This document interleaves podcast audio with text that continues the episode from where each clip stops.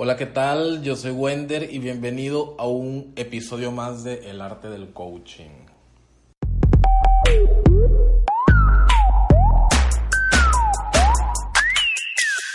Hoy te quiero compartir un tema que, que, aprendí yo a manejar en mi trabajo hace muchos años y, y hasta el día de hoy me ha dado muchos resultados. Te quiero hablar del liderazgo y cómo usar el liderazgo de otras personas para tener resultados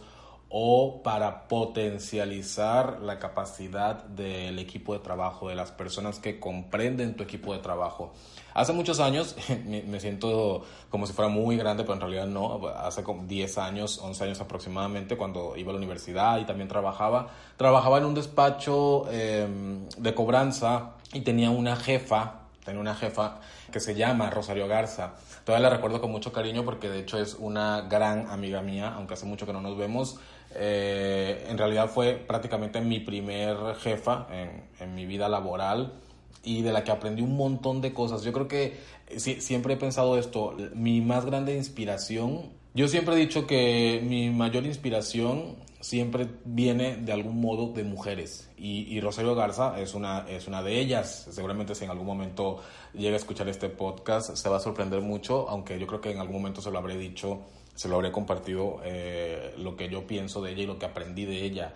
porque pues he tenido a, lo largo de mi vida pues mujeres que han pasado por mi vida y que han sido muy poderosas en cuanto a la manera de crear, la manera de enseñar, la manera de relacionarse, el carácter, la energía, la fuerza, la capacidad, muchas cosas que admiro mucho en, en ciertas mujeres que han pasado por mi vida desde mis maestras de primaria. Entonces, Rosario Garza, pues siendo una, eh, una jefa muy importante en mi vida, siendo mi primer jefa, pues yo admiraba muchas cosas de ella, sobre todo la capacidad que tenía de influir en otras personas, en su equipo de trabajo, porque lo que yo veía en, en ese momento era que podía ella tener resultados con mucha facilidad, o sea, y eso es lo que se veía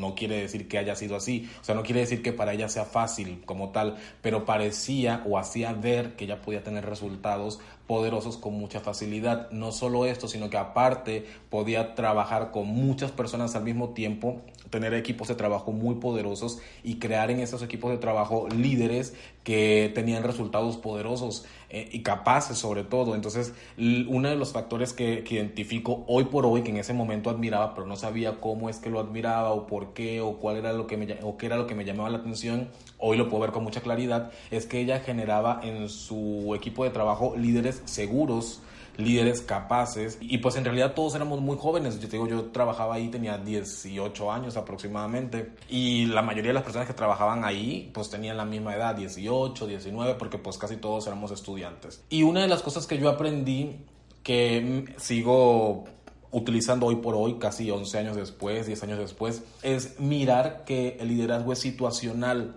Y esta, esta frase tal cual lo aprendí así y tal cual lo sigo utilizando hoy en día así de ella. El liderazgo es situacional. ¿Esto qué quiere decir? Que cuando trabajamos con muchas personas o cuando trabajamos con dos o más personas, porque no tiene, nada que, no tiene que ver con el número de, personas con las que trabajes, sino cuando ya son dos o más tu equipo de trabajo, tenemos que identificar que cada uno es diferente. O sea, cada persona es diferente. Entonces esto quiere decir que cada líder es diferente, que cada líder opera desde un lugar distinto, dadas sus capacidades, dadas sus creencias, dada su manera de reaccionar, de comportarse, de relacionarse. Cada uno es líder y cada líder se comporta de manera diferente cada líder puede dar un 100% y el 100% de uno no tiene que ser parecido al 100% del otro, ni tampoco ir a la velocidad del otro, porque cada ser humano obviamente opera y se comporta de manera diferente, reacciona de manera diferente. Tiene que ver mucho con la capacidad de, de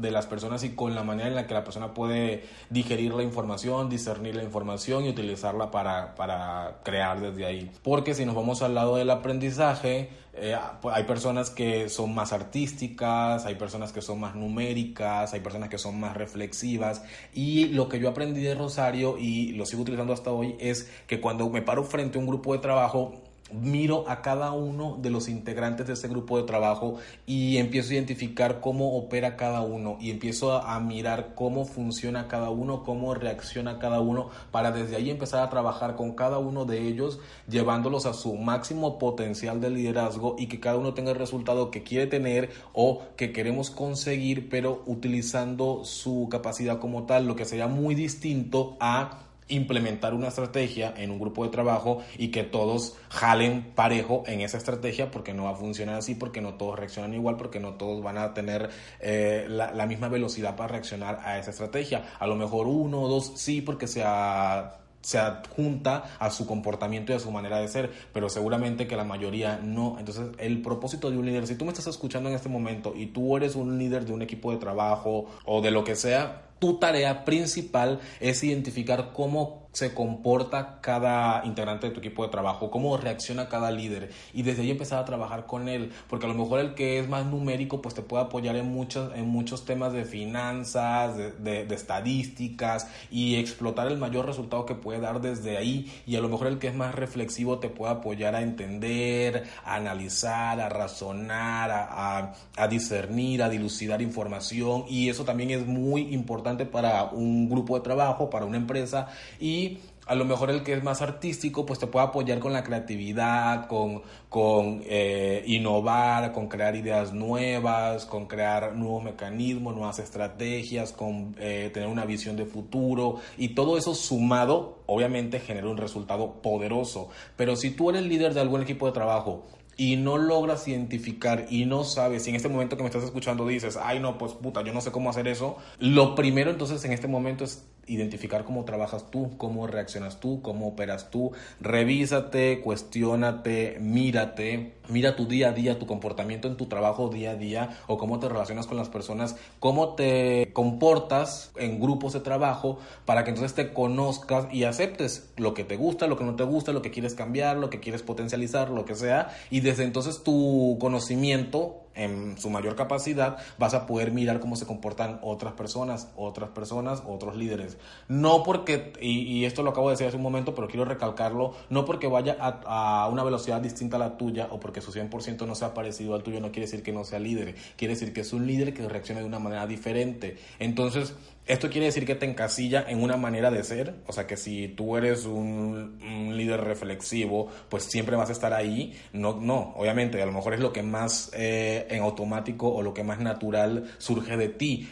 pero obviamente puedes aprender otras maneras de reaccionar, o sea, puedes, puedes moverte, puedes incorporar nuevas maneras de, de, accionar en, tu, en tus equipos de trabajo, porque puedes aprenderlo, pero lo importante principalmente es identificar qué es lo natural en ti, como líder, cómo operas naturalmente. Y si tienes equipos de trabajo, identificar a cada uno de tus integrantes para que entonces desde su lugar logres potencializar su, su capacidad natural, llevar a esa persona que aprenda otras capacidades. ¿Por qué? Porque aprender tiene que ver con crecer y con renovar y con adaptarse, está bien, pero ten claro que con unos requiere ser estricto, con otros requiere ser empático, con otros requieres eh, ser intransigente, con otros requieres ser equipo de trabajo, con otros requieres mirar qué necesita cada uno de ti como líder para que entonces puedas eh, tener un resultado en equipo poderoso. Esto lo aprendí yo de mi querida Rosario Garza hace,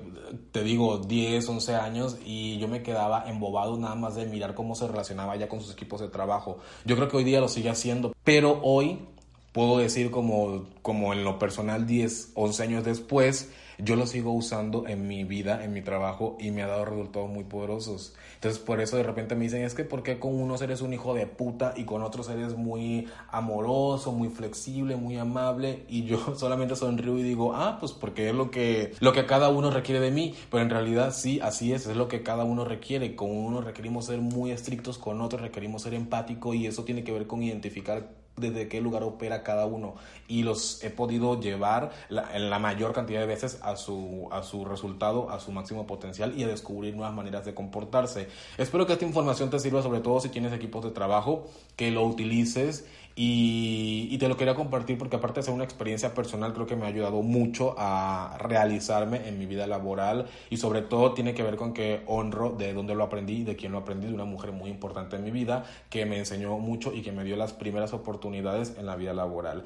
Les mando un abrazo y si ustedes quieren tener contacto conmigo, si quieren recomendarme temas o si quieren eh, darme eh, retroalimentación o feedback de lo que escuchan en los podcasts, pues pueden hacerlo. Sigue las redes sociales en Instagram, en Facebook, como AR del Coaching, todo o me puedes escribir un correo a ardelcoaching.com. Les mando un abrazo enorme y espero que nos encontremos por acá muy pronto. Chao, chao.